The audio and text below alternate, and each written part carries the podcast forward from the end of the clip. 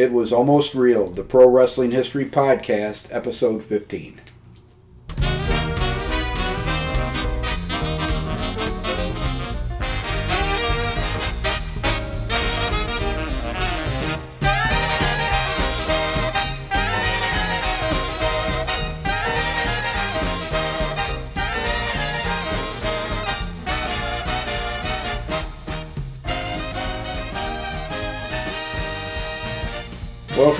Welcome to It Was Almost Real, the Pro Wrestling History Podcast, dedicated to the history of professional wrestling from 1870 to 1920, although every once in a while we'll range up into the 1930s, including on today's episode.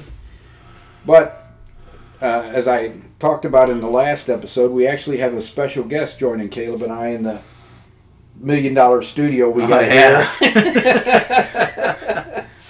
Butler just gave us our wine. yeah. I've never seen such lavish uh, conditions in the studio before. I'm very impressed. What's right. so, uh, my cousin Danny, who Caleb knows as Uncle Danny, has come up from uh, down in the country to enjoy Thanksgiving with us, and for the small price of a meal, we were able to lure him up into the, the studio here uh, to talk about the time I almost got him killed when we were teenagers. Now, let's preface that, Kim. We were both big teenagers. Oh, you were 17, I was 14, and I was probably pushing 245, 250, and you was at least 210, 215. Yeah. So so we were bigger kids, and uh, to lead into the story, we had gotten tickets to go see the WWF event in St. Louis, and this was probably late '86. So Dan and I went to high school together. I was a senior, he was a freshman, and we had gotten tickets to go to the wrestling matches. And my aunt and uncle, because we were bigger kids, were comfortable enough to let us go by ourselves. So we went to the matches. Well, Hulk Hogan was in the main event for this card this night. And the, the problem was, I despised Hulk Hogan. Who despised Hulk Hogan? Both of us despised Right. Hulk Hogan. But one of us was more vocal than the other. so we had seats that were right on the uh, aisle that they had set up where the wrestlers would come out. And unlike NWA shows, when you went to the NWA shows, the wrestlers, the good guys and bad guys, would come out of separate locker rooms and they'd come down separate aisles. In WWF shows, they'd all come down the same aisle. So we were sitting right on the aisle and got to see all these wrestlers. And one of the things that we were struck by is no matter how big they looked on television, they looked even bigger when you saw them for the first time in real life. I remember telling you back then, Don Muraco had the biggest set of shoulders I had se- ever seen on human being. Exactly. And 30 plus years later, and I've been in gyms all around the United States and I've been training all that time, I still haven't seen a human being with wider shoulders than, than Don Muraco. That he was very impressive when we actually saw him. But to get to the, the story of me almost getting Dan killed, I used to call Hulk Hogan bulk bogus. Mm-hmm. Clever. I was an NWA fan, so Right. we prided ourselves on NWA fans. We got to see great wrestling matches. The wrestling matches with Jim Crockett Promotions and World Class before that, great wrestling matches. And we were, I saw, which was one of the things I wanted to ask you. I saw the last three years of Sam Muchnick's promotion before Sam Muchnick re- retired on New Year's Day, 1982. Did you ever see any of Sam Muchnick, or was that before your time? Uh, no, I did actually. Uh, my brother, my late brother, uh, Yeah. Mike, your cousin too. yeah. Uh, we would go to the WWE per, uh, productions and shows because that's what he favored. But like you, I was more of an NWA fan. We'd go down to Checker Dome and we'd see uh, my one of the most vivid memories of NWA show was uh, King Kong Bruiser Brody versus Ric Flair in a steel cage, two out of three falls. yeah. I mean, that's going way back Yes, when you're doing It two. is, but Brody was a huge star in St. Louis, Uh huh. as was uh, Flair. So tho- those were, were big matches. Yes. And so growing up on Sam Muchnick's promotion, being more of an NWA fan, I disliked Hogan because I didn't think he was a great wrestler. I thought he was all hype. He was a big muscle guy. And now in hindsight, when I go back and look, he really wasn't as bad as, you know, he wasn't a great wrestler. He's not Savage. He's not Flair. Right. He's not any of those guys. But in comparison to some of the you know people today that you know don't know their mm-hmm. left from their right foot, he really he had some like the match with Ultimate Warrior was one of the best matches Ultimate Warrior ever had, and you know that wasn't on Warrior, that was on Hogan. Right. Yeah, he was. Yeah. Uh, you know, and it was funny that you say that about Hogan. You know, he never won the champ when he was championship belt when he was in AWA. Right. Because uh, Verne Gagne, Lou Thesz, they didn't want to put the uh, title on a muscle man. They wanted to put it on a real wrestler, if you will. That's why Nick Bockwinkel was your uh, champion for so long up there. Right. Yep, and that that's why he lost Hogan. you know, yeah. and it's why eventually he lost his promotion. Mm-hmm. But so to get back to this, I despised Hogan, and we're right on the aisle. So I had the opportunity as he walked by to go, "You suck, Bulk Bogus!" at the top of my lungs. When nobody else was cheering. You could have heard a pin drop when Ken decides he's going to voice his displeasure with Hogan. I was just giving him the finger. Silent but effective. Exactly. and and so today, Caleb, very few people take this seriously. Everybody knows it's a work. They do shoot interviews and everything. But this is 1986. Mm-hmm. Kayfabe is still alive. Many of the people that go to wrestling matches, most of the people that go to wrestling matches, think at least part of what they're seeing in front of them is real. Yeah. Mm-hmm. So now I've just uh, told their biggest hero exactly what I think of him as he's coming down the aisle. So to say we were getting some dirty looks would be an understatement. well, didn't you get a soda cup thrown at you? No, they didn't. They threatened it, but they didn't actually follow through with it.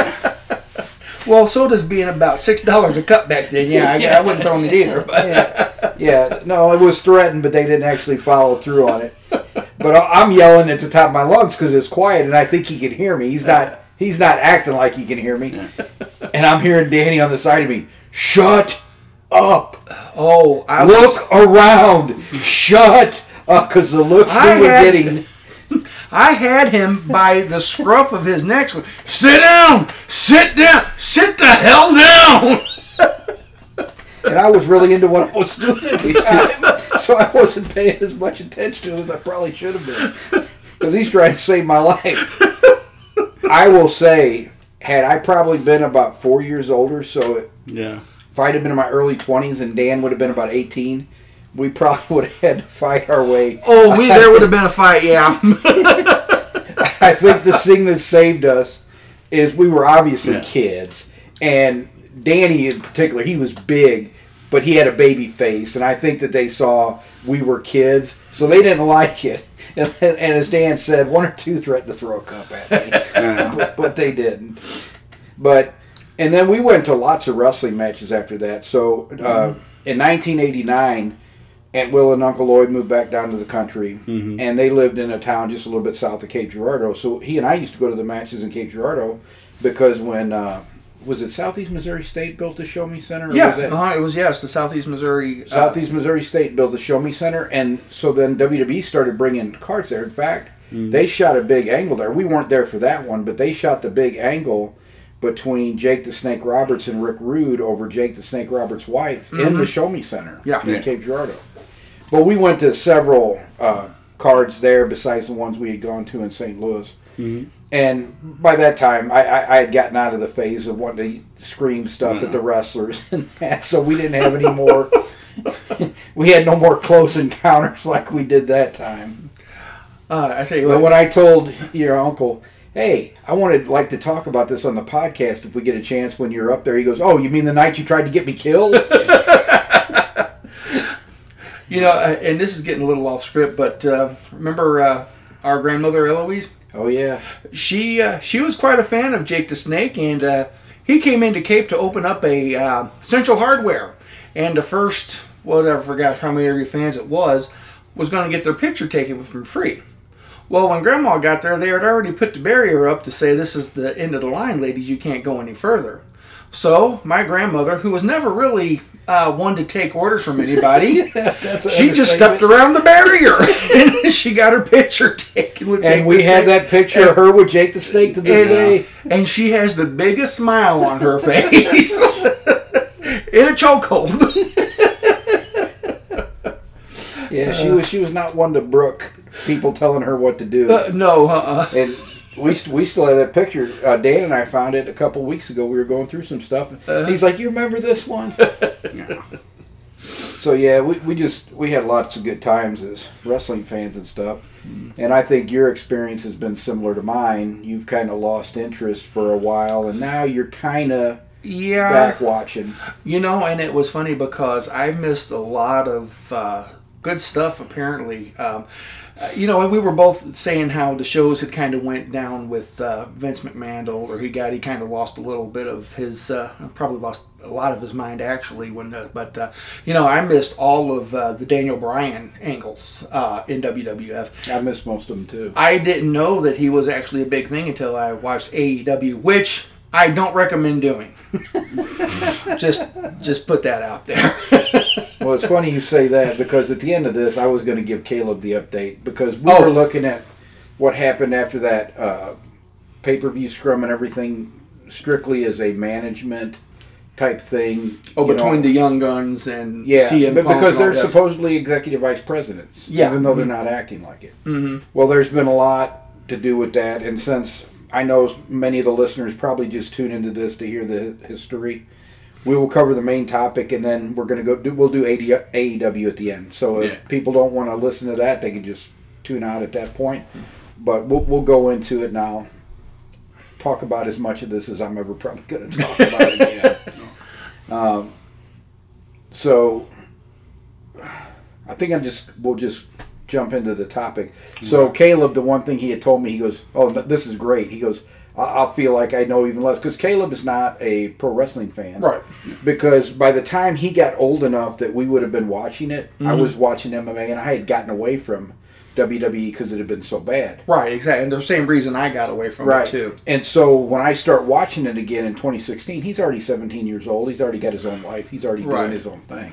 Well, you know, I've only started watching the WWE programming again oh, just over the last year. So you've been watching it for you know far longer Yeah. than I have. But I have noticed with uh, Triple H being the uh, head of the WWE that uh, the productions and shows have become much much better. Yeah, they're, they're more interesting. Not so much of the juvenile stupidity that they used to be Right. in there. And I think that's pretty. Uh, everybody that I've talked to that used to be a fan has been a bit of a lapse fan. Mhm. Has said I do like the things that uh, Triple H, Paul Levesque is doing with the the shows. So I'm I'm hopefully optimistic that at least we'll have something close to professional wrestling worth watching again. Correct. But um, and one of the things I had decided a few months ago. So when, when we do the reviews, you and I, I'm, I'm we're just going to watch the older st- historical stuff. Uh, Yeah. There's no reason to watch the newer stuff. You can watch anything you want. You are very fortunate in that we didn't have this opportunity. So We had to wait for Saturday mornings and Sunday mornings Yes. to, and get a show that was taped probably last week. Yep, because we did not get cable in St. Louis City until 1986. Mm-hmm. Mm-hmm. So we did after Wrestling at the Chase went by the wayside, because at first that's all we had. But in 1983, WWE takes over Wrestling at the Chase. So the St. Louis Wrestling Club started bringing in world class. It was world class AWA and Central States, and Central States was god awful. Yes. But the people that owned the promotion were the owners of Central States as well. And so the Central States was horrible. AWA was there were a few good matches, but it was pretty boring. The interviews were good, but then when they lost Bobby Heenan and a few others, the only good interview was Nick Bockwinkel. Yeah. Uh, and the World Class show was great. Oh, you didn't like Stan Hansen going at every interview? No. I did like some of Stan Hansen's matches, Uh, and uh, the the match he had with David Sammartino. I, I still remember that one. yeah, because we didn't like the Sammartino, so Well, I had nothing against Bruno. I just didn't Yeah. think his kid really belonged in pro wrestling. And his kid's probably like, "Well, who are you to say that?" Well, nobody. just speaking as a fan, I really didn't care for David Sammartino. Yeah. Um, so we didn't we didn't get that, Mhm. and then once Central States was sold to Crockett, we got Crockett. Well, that was great because Yeah. Crockett was good. Well, then we got cable in 1986, so now we get Crockett on TBS anyway. Mm-hmm. Yeah. And pretty soon, within a year or two, it's pretty much down to you've got Jim Crockett Promotions Mhm. and you've got WWF. And then the worst thing that ever happens is W or Jim Crockett Promotions has to sell to Ted Turner. Mhm. And at first we thought that was a great idea. Oh, somebody with the money to go up against Vince, but the creative was horrible. It it, it never really ever regained what they had in the 80s Mm-hmm. True. but you can watch anything you want. But I think for this podcast, because I, most of the people that listen listen for the history and everything, I think we're just going to stick with the older stuff. I'm not going to try to initiate you into the newer pro wrestling. You can watch whatever you want. Yeah. You've got Peacock. You can watch the premium live events. I mean, we watched the, we watched the main event from Survivor Series this morning for the football game. Mm-hmm. So you can watch whatever you want, but I think for a review, we'll continue to review that. He does have a solid grappling base from his judo years, Mhm, but he just isn't that familiar with pro wrestling Right. itself. And speaking about not being that familiar with pro wrestling itself, a lot of people uh, don't know the earlier history because it's pre-videos. It's and a lot of it hasn't been covered. But both Lou Thesz and uh, Marcus Griffin and the Fall Guys covered the last two legitimate contests that Ed Strangler Lewis ever wrestled. And Caleb, I'm going to have you keep track on time. Okay. If this is starting to go really long, I'm only going to cover the first one Okay. and we'll do the second one in a future podcast. But in 1932, and uh, just to go back to 1928, after Lewis defeated Stecher in the match that started out as a contest and ended as a work, that was the end pretty much of the Gold Dust Trio. The uh, Toots Mott went his own way and started a booking office and started doing his own promotion. Uh, Billy Sandow stayed uh, Ed Strangler Lewis's manager for another three years, but eventually uh, Sandow and Lewis would have a falling out in 1931 over another legitimate contest with uh, John the Nebraska Tiger Man Pesek. So by 1932, Lewis is no longer associated with Sandow. He's almost completely blind from trachoma, and he is 41 years old at this point in time. And his career is starting to wind down, but he is still legitimately probably the best wrestler in the world. So, Jim Londos, who's the greatest, probably still to this day, box office star in the history of professional wrestling, he is in a promotional group with Mondt and Jack Curley in New York and some other people. Well, as they're, they're these are all guys of questionable morality. They have a falling out, and so they decide the only way they can settle this dispute is through a legitimate contest. Well, Londos is not going to get in the ring with Ed Strangler Lewis in a legitimate contest to save his life. That's not going to happen. So he enlists his policeman, a wrestler by the name of Ray Steele, to wrestle the match with Lewis because Mott convinces his old friend Lewis to wrestle for their faction. And their faction is backed by Jack Curley, which will be important later on in this, this match. So the match is scheduled for 1932 in New York. Because there's so much tension in this promotional group, besides Ray Steele and Ed Strangler Lewis who are wrestling, there are multiple wrestlers, seconds, and promotional people in the uh, vicinity of this.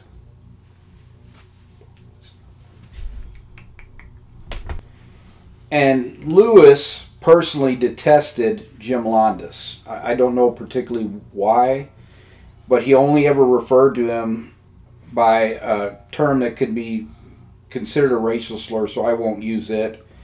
But it was uh, and I don't believe he was prejudiced against Greeks because uh, he never had any problems with Renato Gardini or uh, George Tragos or any of the other great Greek wrestlers of the time. He just did not like Landis. And Landis was scared of him, and it might be just simply that. He didn't like Landis because Landis did know how to hook, but he wasn't about to try his luck with Lewis. So Steele gets in the ring and he's barefoot. He normally wore wrestling boots to wrestle. Well, Strangler Lewis never wore shoes. He was always barefoot when he would wrestle. And he looks over and sees Ray Steele come in. Well, he doesn't look over. Somebody looks over and sees Ray Steele come in to the ring and he's barefoot. And they tell Ed Lewis, well, he had to be led to the center of the ring. I mean, he is almost completely blind, but he still is just so good that mm-hmm. most people can't beat him. They they bring him out to the middle of the, the ring for the for the uh, instructions and everything, and uh, Ed Lewis, who liked Ray Steele, says Ray that blankety blank has done you a bad turn. If you try to wrestle me barefoot, your feet are gonna get all cut up. You're not used to being on this canvas mat like I am. Go put your shoes on. Yeah. And he said, No, no, no, no, no. I'm just going to wrestle this way. He said, I'm, I'm telling you, you don't want to do that. And Steele just insisted, Nope, we're going to go through the match the way it is. And Lewis said, Okay, I, I, I tried to help you, Ray. And so they go back to their corner. Well, like money, legitimate contest. What have I always said? This was long, boring, and inconclusive. They Yeah. pretty much they were tied up, pushing each other around for about 30 minutes. But the pushing each other around is starting to cause Steele to suffer because he's barefoot and his feet aren't used to being on that canvas mat. Uh, Lou Thesz, Ed Strangler Lewis, was his mentor. He told uh, Lou Thesz said that if uh, Ed Lewis let you feel the bottom of his foot, it was like the sole of a shoe. The Yeah. skin on his foot was so rough from wrestling barefoot all the time. Ray Steele's feet weren't conditioned like that. So his feet are starting to get cut up and they're starting to bleed. And the sweat and all the stuff on the mat is starting to get in there and he's really in a lot of pain. And this goes on for a good 30 minutes. And Lewis whispers to him, Ray, if you want to end this, just punch me and get disqualified. So Steele punches him Yeah. well, the referee knows that he is refereeing a legitimate contest to settle this promotional dispute. Mhm. So instead of disqualifying him immediately, which is normally what would happen because it's a gross violation of the wrestling rules, he says, Ray, come on now. Don't you do that again. Oh. And so, Man. so, so they tie up again, and Lewis is like, "Go ahead and punch me again." So he goes ahead and punches him again. Again, the referee starts to warn him, and finally Lewis and Steele get real close to this referee, and Lewis pulls him in. He says, "For crying out loud, the next time he punches me, make sure you disqualify him. I don't want him to hit me a fourth time." Yeah. So they let the referee go. Steele hits him again. This time the referee disqualifies. Well, all the wrestlers and promoters outside the ring don't realize what's happened. Yeah. They don't realize that Ed Lewis told Steele to punch him Mhm. to end the match because Steele was suffering so bad. And it's going to decide the promotional war for Curley and Mott's group. Mhm. So Lewis was fine to win by DQ, and he liked Steele. He didn't want him to be suffering more. But all the guys outside are trying to figure out: is this a double cross? Did Steele cross a line? So Lewis's group of wrestlers come in the ring and try to attack Steele. So now Lewis is in the ring trying to stop his own guys from attacking Steele. Yeah. Steele's group of guys come in and they're kind of bewildered like, are you guys working together? Did we just all get double crossed and all of Yeah. this? And it takes a while for things to get sorted out in the ring because there's so much confusion and everything going on because they didn't understand exactly what they were Yeah. watching. One group didn't know if Steele had betrayed him and double crossed him to settle the war for Curley. Mhm. And the other group is like, "What's this guy doing punching that Lewis?" You know. so there's so much confusion. Jack Curley, who's almost 60 years old and is at ringside in a wheelchair, one of the wrestlers for Landis's faction, which Steele is represented, goes over and punches him and has to be arrested. That's good PR. by the police. The police have to pull him off because he thinks that Curley has orchestrated this whole thing and Steele punched Lewis on Curley's orders. So this guy comes over and hits almost 60 year old man sitting in a wheelchair, Oh yeah. you know, and he's like, hey, what's going on? it, it took a while for him to straighten Yeah. everything out, but then they understood after they get back and they talk about it. He's like, I gave him the out. He couldn't continue, and you know they could see Steele's feet were all messed up. And Lewis, of course, has to get his parting shot in, and points at Landis and said, if that blankety blank blank hadn't given him bad advice, he would have lasted a lot longer for you guys. Yeah. Um, so that settled the promotional war for Jack Curley and uh, Toots Mondt, and Curley got punched for his. How do you think the fear he must have felt being stuck in a wheelchair as this Right. giant man is coming towards him? and punches him, you know, Right. as he's helpless in the wheelchair. And the police are standing there. Well, they don't think this wrestler's going to come over and punch Jack Curley, and he punched Jack Curley. The police are like, ah! so they all grab him, and they're going to arrest him. But I think somebody told Curley what had happened, and Curley told him, Yeah. let him go. He didn't know what was going on. Blah Right. blah blah. And So you need a lot of times, yeah, a lot of times they wanted to keep the police out of things hmm because if they say no, no, no, this was a legitimate contest to settle this promotional war. Okay, so are the rest of them not legitimate contests? Which they weren't, but they don't want that exposed. The one thing the promoters, up until the 70s or 80s, feared more than anything else was that wrestling would be exposed as a work because it always killed the business almost everywhere that ever happened. How Vince did it to get out of paying the taxes and got away with it, I'll never know to this day. And truth be told, a lot of wrestling fans did fall away after all of that was exposed. Yeah. Yeah, when and it have came never out, come back. I mean, there's a lot. There are many, many, many millions of people less watching wrestling today that then when we were kids and there was a territorial system, Mhm. because you may only be drawing nine thousand fans to uh, most St. Louis matches, but about every three weeks you're drawing nine thousand fans, and three times a year you're drawing twenty thousand fans. Yeah. Today, if WWE ran the same town every week, they'd be out of business. They couldn't do it. Yeah. But the territories could because they had the wrestling fans. Exactly, and that's a that's a good point that you made. That you know, uh, now I mean most uh, they don't even stop in St. Louis hardly anymore. Uh, No. It's not a wrestling town anymore. And when it did come out, is it uh, it's not really the World Wrestling Entertainment or World Wrestling Federation now?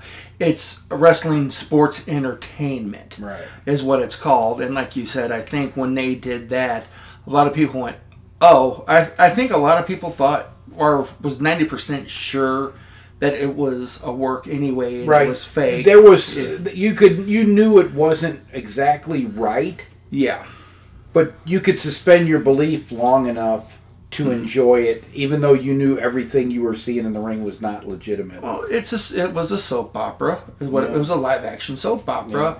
And you know, unfortunately, um, even in the world of uh, sports entertainment, uh, you do have uh, real injuries Oh, uh, to people and stuff like that.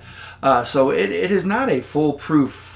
It's not a foolproof system out there. No. But uh, People get hurt all the time. these these gentlemen are superb athletes, and Yeah. they put their uh, you know well being on the line to entertain us. And now I think people see that more now as, oh well, this is silly because it's work. No, these guys are going out there and entertaining, yeah, entertaining. and and it's not ballet, and people get hurt. right, exactly. And so, uh, one of the re- things that exposed wrestling for me, I know we're going a little bit off on a tangent, but when I realized everything that we're seeing in the ring is not correct, I was probably 14 or 15, and the missing link looked so familiar to me on World Class, but I couldn't figure it out. I'm like, gosh. I- And if I show you the pictures, he does look so different from what he used to look like when he was wrestling in St. Louis. hmm But I'm looking at this guy and I'm like, I know I have seen him. And if I had seen him at Mid South, he was in Mid South several months before he came to world class, and he hadn't done the green makeup and everything yet, mm-hmm. I would have recognized him. But he had really got the persona down of the missing link with the green, and he had his hair hair. was shaved, and he grabbed the one little spot back here and run headfirst into people and that. And I got it. I had videotaped it, and I slowed it down because they got a real good close up of his face one time, and I slowed it down to the VHS, and I'm like, "That's Dewey Robertson." Okay, this makes. There's no way this make. There's this does not make any sense. There's no plausible explanation for how Dewey Robertson would who wore a singlet and was like the all Canadian wrestler all of a sudden is the missing link. This is not plausible, and that's when I started picking up on, yeah, things are just not what they're they're seeming to be, and then you start picking up on other stuff. And after we saw the 2020 special with John Stossel, you could see the guy's blade. Yeah. Mm-hmm. Some of those guys are so obvious when they're blading, you know. Yeah. So then you start picking up on that, and you're like, okay, everything we're seeing is not, but I still enjoy it. I still Exactly. want, and the great wrestlers like Flair and Dusty could make you forget that they were working with each other. You'd think that they really were trying to kill each other. And it was even funny. uh, Um, I was remarking to you that one time I was looking through some of the old wrestling cards uh, from back in the day, and the NWA it was Ric Flair and Dusty Rhodes versus another team. I mean, Flair and Rhodes were a tag team at one time in Right. some of these. Right. And it's like, wow, these guys had a what, a 16, 17 year feud Yeah. in NWA, and And it and Ric Flair, we found out later, idolized Dusty Rhodes. Oh, yeah. wa- he, wanted to be just like Dusty Rhodes, and Dusty told him, "No, kid, be yourself." Mhm. Best advice he probably ever got. right. How are we doing on time, bud? Uh, about 30 minutes in. Okay, so I'll, I'll cover the second match because I think the, the second match, there's less action, but it's a more interesting story. Okay, so the the next match happens in it's either 1935 or 1936. I wasn't born yet, by the way. yeah. I wasn't kicking A few around. years before mine too. right. Yeah. As a matter of fact, Dad was four. You're so, right. Yeah, it's, it was long before I, wa- I came along. So, uh, and my natural father wasn't born yet either. Right. That was before him. So, uh, Lewis again is recruited by Mondt to s- settle a promotional war. Yeah. I don't think Londos was involved this time. I do think it was back in New York. It, in fact, I know it was in New York because Mondt was not in uh, Los Angeles until the 40s. So it had to be associated with the New York or somewhere up in the Northeast. And these alliances, that's why you had so many double crosses in the 20s and the 30s, mm-hmm. because these alliances between promoters were always shifting sand. Yeah. Somebody get mad at somebody, somebody thinks somebody ripped them off, somebody think they didn't get the right amount of money split or whatever, mm-hmm. and these guys would break up and start fighting with each other again.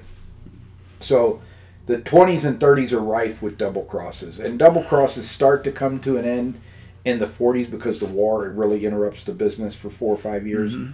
And then after the war, Sam Muchnick and a group of other Midwestern promoters formed the National Wrestling Alliance. Mhm. And when the promoters got together, and uh, you had to be careful because it was probably technically a violation of antitrust, and they did run afoul of the federal government in the 50s and 60s with the antitrust legislation.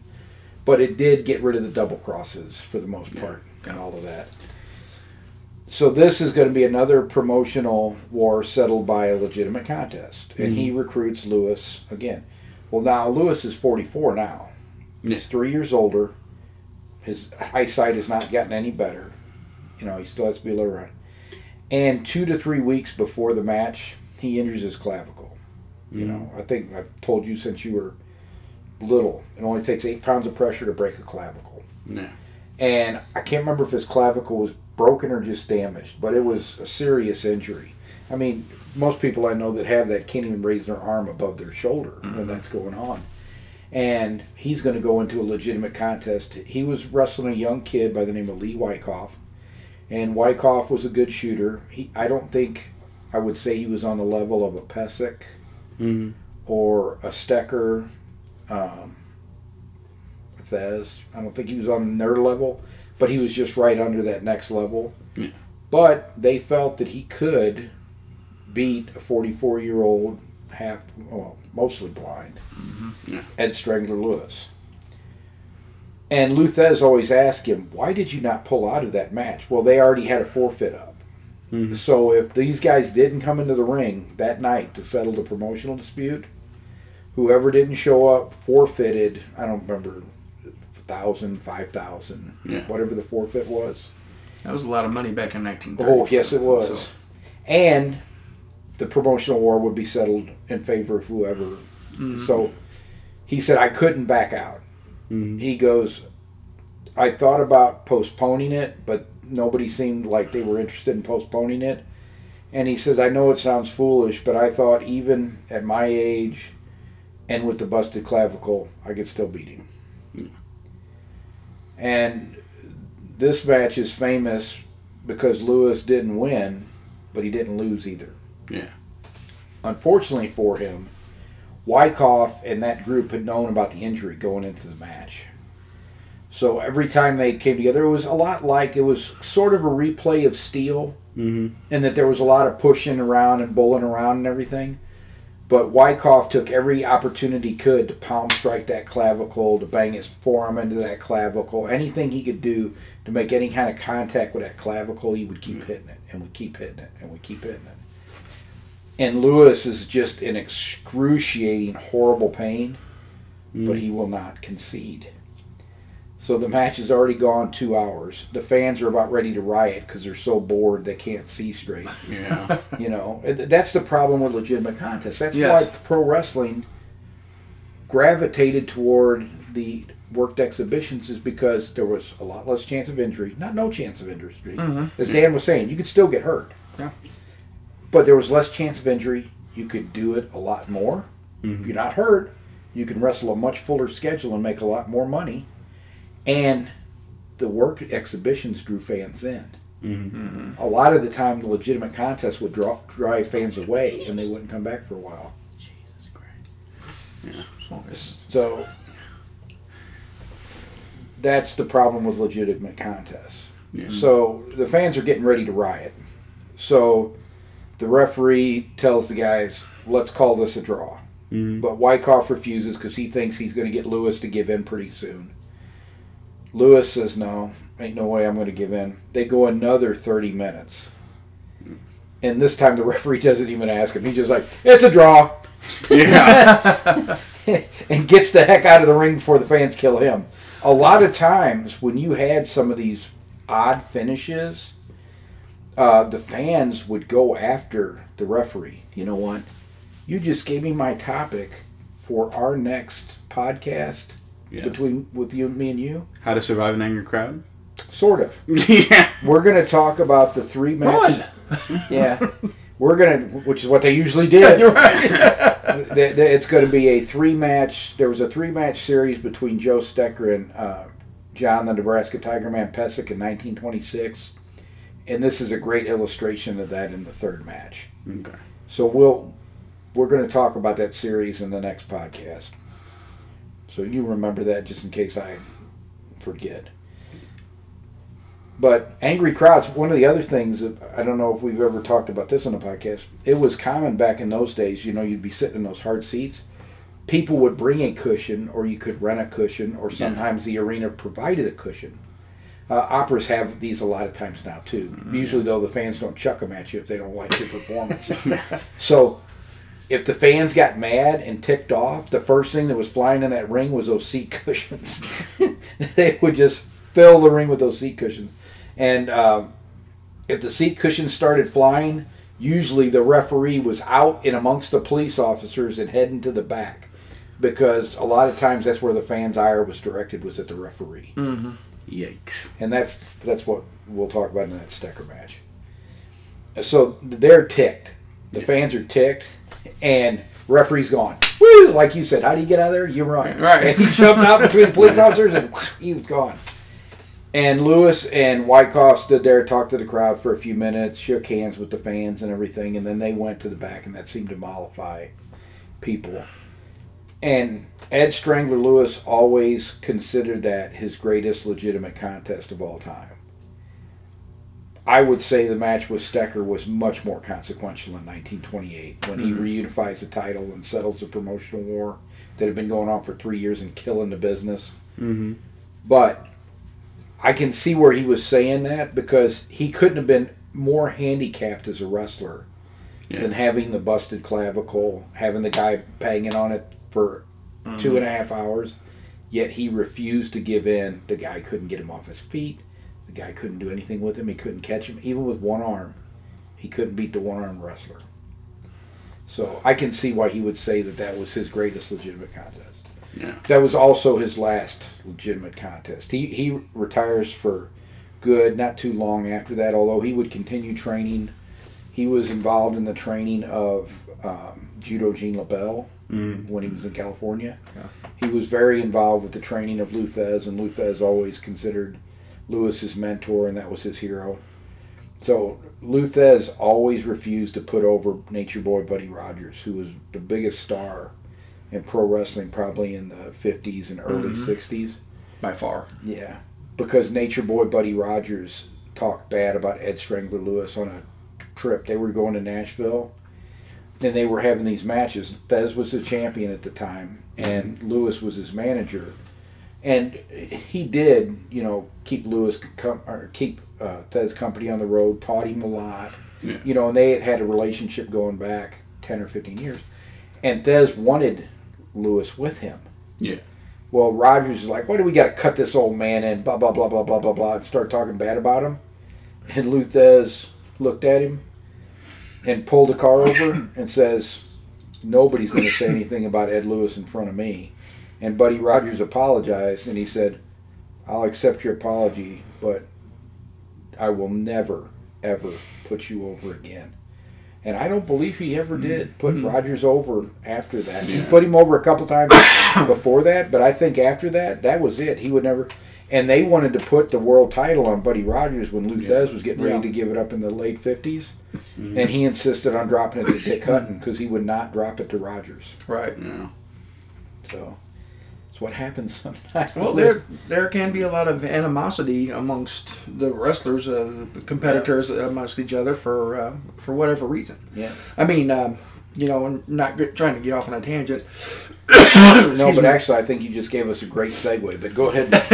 Um, the uh, if you remember the uh, Hulk Hogan or Bulk Bogus versus uh, Shawn Michaels match, Mhm. And I believe you know what I'm talking to, where. Michaels oversold and He, just made every Hogan sold look- everything and made Hogan look like a total Foolish. fool. Yeah. Yeah. So, but Yeah. it's so. he he had a match with Hogan that he so oversold and just embarrassed Hogan. And Yeah. he, he's going to get away with it. Yeah. because it was there was so much animosity between them. And uh, do you know where that anima- animosity stems from? I did not actually.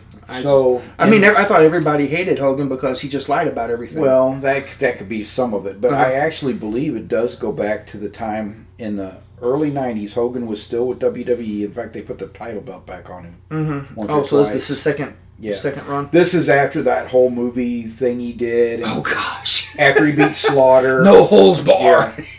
Well, you know, Shawn Michaels was an up and comer at that time. Yeah. Him and Bret Hart and a couple other guys. Yeah, and yeah. I think Shawn was the Intercontinental Champion. Yeah. And he proposed a series of matches with Hogan Mhm. where Hogan would win the first one, Michaels would get a fluky win, some kind of win Yeah. in the second one, and Hogan would win the third one. Oh, okay. And Hogan says, No, I have a counter proposal for you. I'm going to win the first one, then I'm going to win the second one, then I'm going to win the third one. Oh, And a lot of people think that that is where some of it. Now, we don't know for sure because Right. Shawn Michaels, I don't think, has ever said exactly where. uh, But I'm going to tell you, if I was Shawn Michaels and I had somebody treat me like, even if you said, I don't know that that's. He could have done it a lot better than just saying, no, I'm going to beat you in three straight and right. Yeah. you know. But the thing about you just talked about, it's it's hard to know where animosities come from. Mm-hmm. Segues greatly into what we like to call our AWA or AWA, AEW. AWA wish they had something that was that exciting in the last 10 years they were around. Better known as Tony Khan's uh, Xanax prescription. Exactly. Yes, that, and that was you know that was everybody was like, why are these people going to AEW? I said because Tony Khan will throw his wallet on the table and say, take what you want. You're in my group. Yeah. and as we were talking about this when it first happened, so I played the scrum for Caleb before we recorded the thing. Now, if I'm the owner of the company, do I want CM Punk doing that in front of the media? No. But he never put squeezed his hand and gave him the Iggy and said, ah, nah. we'll talk about this later. He never stopped him. Several times when CM Punk is complaining, he's shaking his head, yes. And which is one of the things I was pointing out to Caleb. I said he is sitting next to the president and owner of the company Oh yeah, who absolutely. did nothing to stop him. Uh-uh, no, not at all. So the very first problem I had with this from the very beginning is why did the executive vice presidents take it on themselves to go burst in his dressing room after this all happened? Because what do you expect the outcome is going to be? Right. If you go in there, he's hurt, he's tired, he's mad, obviously, Mm-hmm. and you come in there and he tells you, "Hey, shove it and get out of my or get out of my dressing room." What do you think the outcome of this could possibly be? You know, what what are you trying to accomplish? I don't think he's going to take a dressing down Right. at that point. I said from the very beginning, they should have never done anything until they talked to Tony Khan. right. None of them. Mm-hmm. Even Megha, who is the uh, the attorney and like one of the officers of the company, she's one of the few non wrestlers that's an officer of this company. Right. But you have four basically officers of the company with assorted. Let's just say what uh, they are: assorted stooges that are Yeah. associated with the Young Bucks and Kenny Omega. Mm-hmm. Nakazawa is Kenny Omega's right hand man. Brandon Cutler, the uh, childhood friend of the Young Bucks, is their best friend. Why are all if I'm going to talk to an employee of the company, Mm-hmm. it would be me and one other person. Right. And if I'm an officer of the company and they come to me and say we need to go have a talk with him, whoa, whoa, whoa, whoa, whoa. Mm-hmm. We're not going to have eight people go in there because now you're starting to create a climate of intimidation. No, we're going to have two people go in, and it shouldn't be any of the three of you because you're the ones he was complaining about. What we really need to do is wait for Tony to get done doing the press conference, talk to him about a strategy, and we'll schedule a talk later in the week. That's what should have been done. That's what's done in professional companies when you are doing conflict resolution. Exactly. You don't go in the door and cause a bunch of uh, unnecessary drama by confronting the guy right after he got done doing the press conference, and you haven't even spoke to the vice or the president. He hasn't even had a chance to weigh in on this. So that happens. Mm-hmm. They suspend everybody. The first thing I told Caleb, I said, in a regular company, they would all be fired Oh, absolutely. workplace violence, they'd all be gone. However, this is a wrestling company. Mm-hmm. These are big stars. Omega and the Young Bucks are critical to their base. But Punk is the only wrestler you've got that has grown this organization. You desperately need him to bring in other fans. Right. Other you, got, than- you got to put butts or- in the seats. Right. Or you're going to be a niche product forever. Right. I said I wouldn't get rid of any of them. I said, but they'd all face punishment. I said the first thing I would do, I would get rid of the fiction of the executive vice presidents Mhm. because they don't act like officers of a company. They don't conduct themselves professionally, which we'll No. get into here in a few minutes. I would get rid of the, their titles. They would not be executive vice presidents any longer. They would still be active members of talent. And if you want to keep them in your inner circle, you want to talk to them about creative, whatever, but you take away their titles because by them being executive vice presidents, they are putting your company at such risk of civil liability for the way they're Oh, yes, conducting they are. themselves Yes, they did. You know. And I said I would punish CM Punk too, because no matter that those guys shouldn't have done that, he shouldn't have knocked out, you know, one of the EVPs who Yeah. come into his dress. You can't get around that. There should have been some punishment for him too. And a chair was thrown. Yes, by someone. that- that- And they terminated Ace Steel, and I said from the beginning, I don't know how you keep him, Because even if he wasn't, and he wasn't in the room when all of that first went down, he responded to call from distress from his wife, whatever. He heard something going on back there, whatever it was. He goes in and he sees one of his best friends in a some kind of uh, brawl with the Young Bucks and Omega, and he jumps on Omega. Right. And, But- and I said he's not critical to the, you know, uh, functioning of the company. He's an agent. I said I'd give him some a nice severance package, and say, but I'm sorry you attacked one of the EVPs. You weren't in the dressing room when this all started. Had you grabbed somebody and pulled them away, I know your wife was in there. I know you could have been under duress. I know you might have thought you were defending her. But when you look at the totality of all the circumstances, we're going to give you a nice severance package, but Yeah. we can't have you back in the company. Mhm. And Tony Khan did that.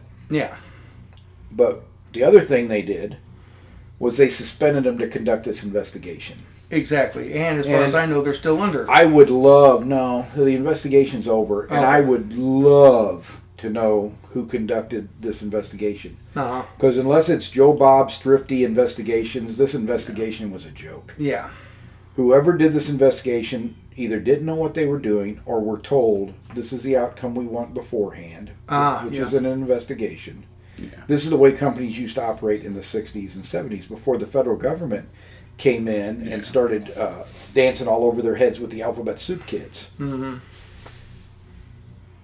They do not. So in this room, nobody's ever disputed this. We know for sure.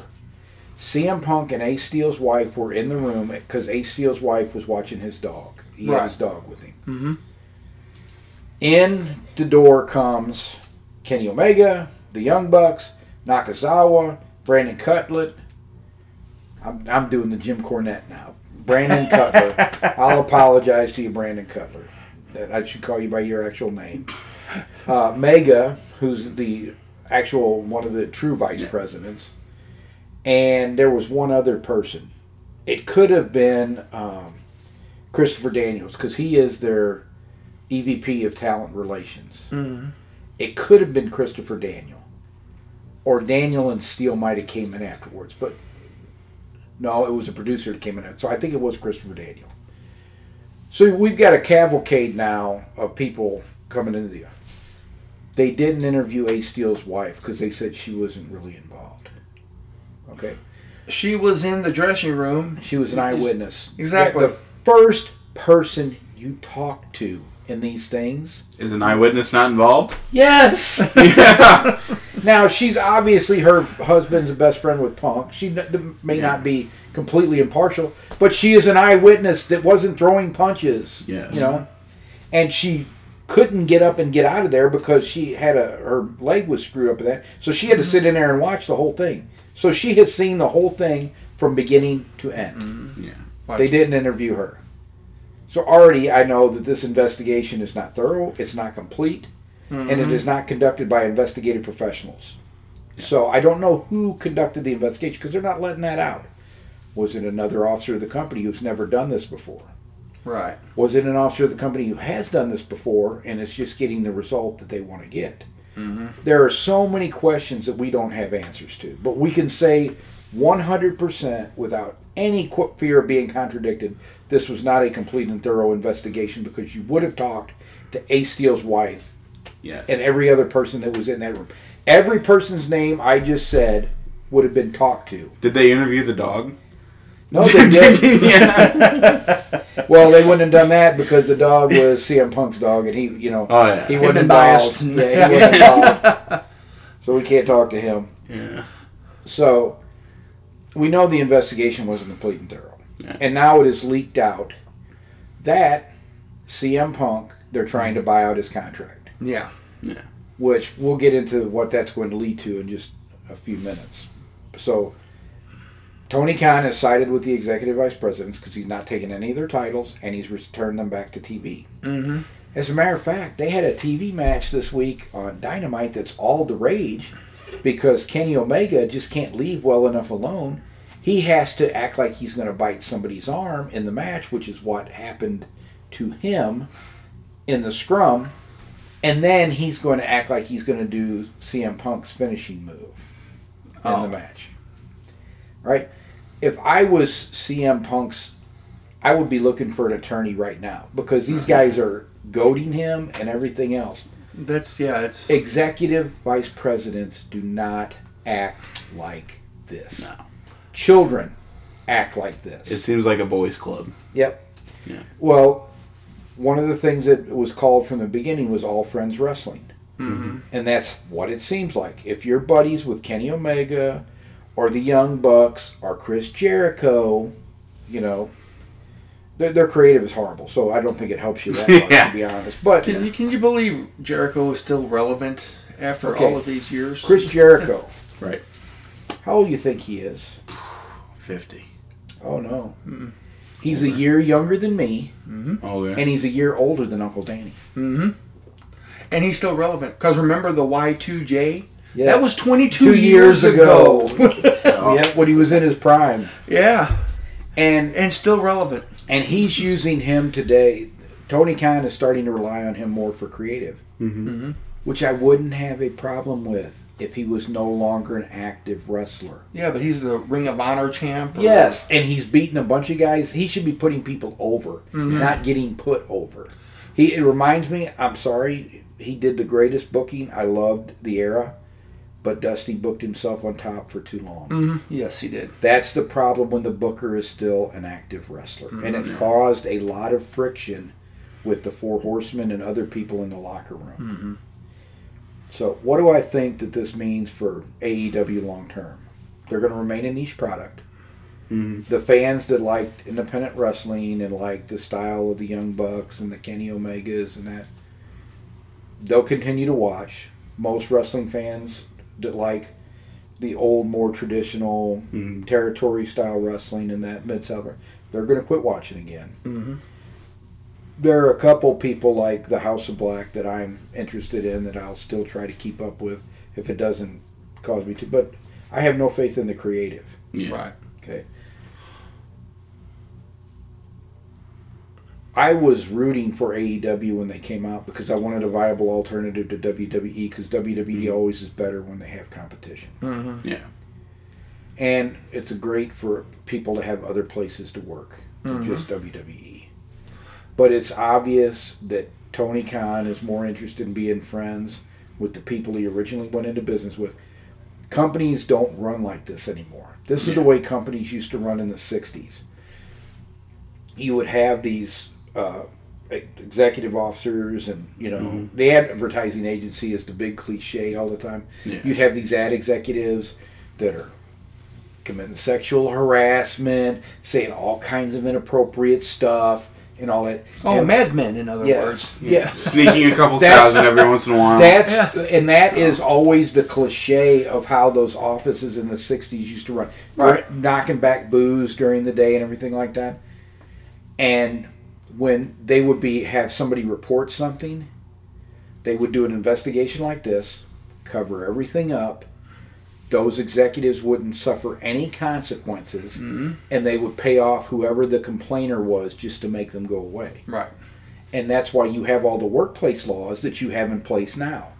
And if you had companies acting like these guys are acting right now, you know, they're breaking, they're going into rooms, they're causing all kinds of stuff, they're showing themselves on TV. If the company didn't get rid of them, people would start fleeing that company in droves. Not Mhm. just workers. I'm talking about people would quit buying from them, quit watching their Right. stuff Mhm. you know and that's why I think that that's it's going to happen. So they're they're going to keep their base audience. They're going to keep that seven hundred to eight hundred thousand. So you think basically it's going to dry up like World Class Championship Wrestling did? They're just going to lose. They're just not. They're They're never going to be able to attract another talent like CM Punk, someone that can actually bring in other fans Mm-hmm. because they've seen how CM Punk's been treated now, and they're not going to. Yeah. And the fans have seen this now, and there were fans that took both sides. They were pissed off. I, I from the beginning, from a management perspective, saw the wrong on both sides of it. Yeah. Yeah. but this would be the worst decision I think you could possibly come to, Mhm. and that's what they came to. So they're going to be a niche product with a very rabid fan base of about seven to eight hundred thousand people. So they're going to be basically ECW. Yeah, or They're going to be a small territorial organization, uh, have a devoted base of fans, and you're not going to get any bigger creativity out of them. They're going Right. to still run uh, Dr. Britt Baker against whoever the Right. you know, and a lot of them will be green. There'll be Yeah. people that aren't properly trained because you're mm-hmm. getting from the same pool. You're not going to get anybody anymore that's coming out of that WWE system unless they were already friends with Omega or Adam Page or the Young Bucks right. or, or Adam Cole. If, unless they were friends with them before, Yeah, they're not signing there. right, exactly. It's it's going to go back to being all friends wrestling. Yeah, So, if you like it, watch it and enjoy it. Yeah. I don't like most of it, so Mm. a little of it I watch, but for the most part, I'm not going to waste too much of my time on it. Well, once again, you've got Y2J. Going to be probably in your top three matches that night. Uh, who you going to have? Uh, Jon Moxley and MJF. Okay, well now they're going to have a big feud, and that's all you're going to get now. You're going to Yeah. get the same, and that was the way it was in the WWE for quite a while when Vince was in control. Right. You were going to watch Randy Orton face some one of the legends every week, and Yeah. it was going to be Randy Orton killing some guy with a head kick or something. uh, uh, another one, Drew McIntyre and Sheamus. Yes. How many times we see Drew McIntyre and Sheamus wrestle on pay-per-views, on TV every week? It was like they were wrestling each other every single week Mm-hmm. Yeah. because they were cutting so many wrestlers. Yeah. So I'm not saying this is a death knell for AEW. Far from it. I think Tony Khan's got enough money to keep it afloat. I Was it his money or is he getting it from his daddy? Well, of course he's getting it. From his dad. that's, that's where it all came from in the beginning. Shad Khan is the brilliant businessman, but he's got enough money to keep it going. They Yeah. do have the network television at least for now, Right. but it's not going to grow. So, mm-hmm. so it is what it is. Right. So if you enjoy it, enjoy it. If you don't enjoy it, it probably ain't getting any better. I, I will say I will say one thing about AEW. If I'm channel surfing that night when I don't have anything else to watch, I'll probably turn it on and then take a nap. Yeah. So Because there might be a good match pop on every Yeah. once in a while. mm, It'll be like watching WWE over the last three or four years. right. I could watch seven hours of WWE programming in 30 minutes. Yeah. What is what is the tribal chief doing? Is there anything else worth watching? Exactly. That's Now- the way it was when Vince was in charge. But I tell you what, now that you know that uh, Paul Levesque, Triple H, is in charge now, uh, and they've gotten Stephanie McMahon out of the ring. She was a shrill harpy. All she does was talk to hear her own head rattle. But um, you know, But you know, I think she's a fantastic businesswoman, and I Um, think her being behind the scenes, Yes. doing the business, Mhm. and letting uh, Triple H do the on-screen creative. I think That's- that's that's a, that's wonderful. a tough team to beat. That's why I said you got her out of front in front of the camera, and now you've got it seems to run. You know, Well, Paul's got the one thing that they seem to be doing that I am so uh, happy to see, they have got the company out of being the heel. yes, The company is no longer the heel authority figure. It worked great for Vince McMahon versus Stone Cold, but it's like we never knew what else to do. So for the last twenty plus years after that was all done, we've still had the heel authority figures. Mhm. And I think Triple H realized with the success of NXT, he was the the good guy. People really liked what Yeah. Triple H was doing Yeah. with NXT. Oh, you want the company to be in the role of the good guy because then people are happy to come out and watch your product right, Yeah. exactly. if they don't like you, then the lines start to blur between reality and fantasy, and now maybe they start hating your company because they Yeah. don't like you. but uh, Uh, it's uh, Elon Musk. People don't like Elon Musk now because he's taking over Twitter and stuff. So people are getting rid of their Teslas. You know, yeah. when people decide they don't like somebody, they're less likely to spend money with them. Oh, Triple Sam Bradford for the ring. when he was burning all of his stuff. Sorry, guys. the uh, but yeah, but and I was alluding to the fact that you know uh, Triple H has brought up so much new talent uh, that is interesting to watch. Yes. You know, uh, you know, there's going to be some shenanigans every week with something, and the way that they're progressing the storylines, like you said at the Survivor Series when we watched the uh, the main event, uh, you know, the the end of that match just pushed that storyline so forward, and now I'm excited Yeah. to see where they go. next? Yes, exactly. And for like you said, the last five or six years, it was like, Yeah. who Well, that cares? was a waste of three hours of my life. I ain't getting back. right. So where are we at on time, Chief? Hour and four minutes. All right. Well, I, I think we've probably talked everybody's ears off this week, and I hope you guys enjoyed us having our, our guest here.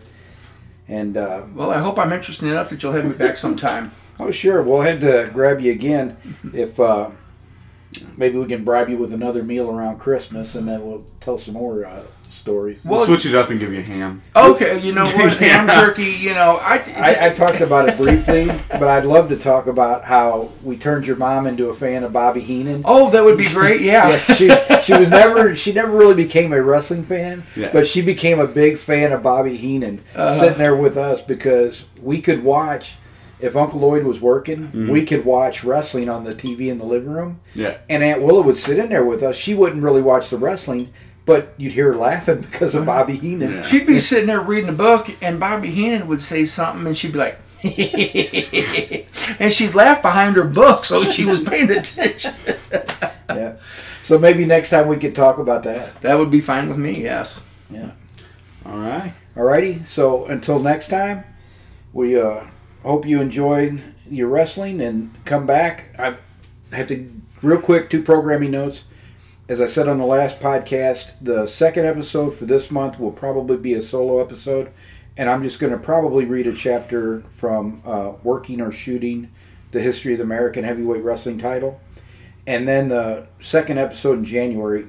We might be able to get our guests back in the studio, and we we may do that. But we're di- we're going to talk about the Joe Stecher, uh, John the Tiger Man Pesek series of matches in that podcast. And I was going to uh, say one thing. Um, if your uh, fans out here, they want to know more about, uh, you know, mid championship wrestling, uh, mid south wrestling, uh, Maple Leaf wrestling, uh, the 50, 50th state rate wrestling. There's a great series of shows on uh, YouTube called Tales from the Territories.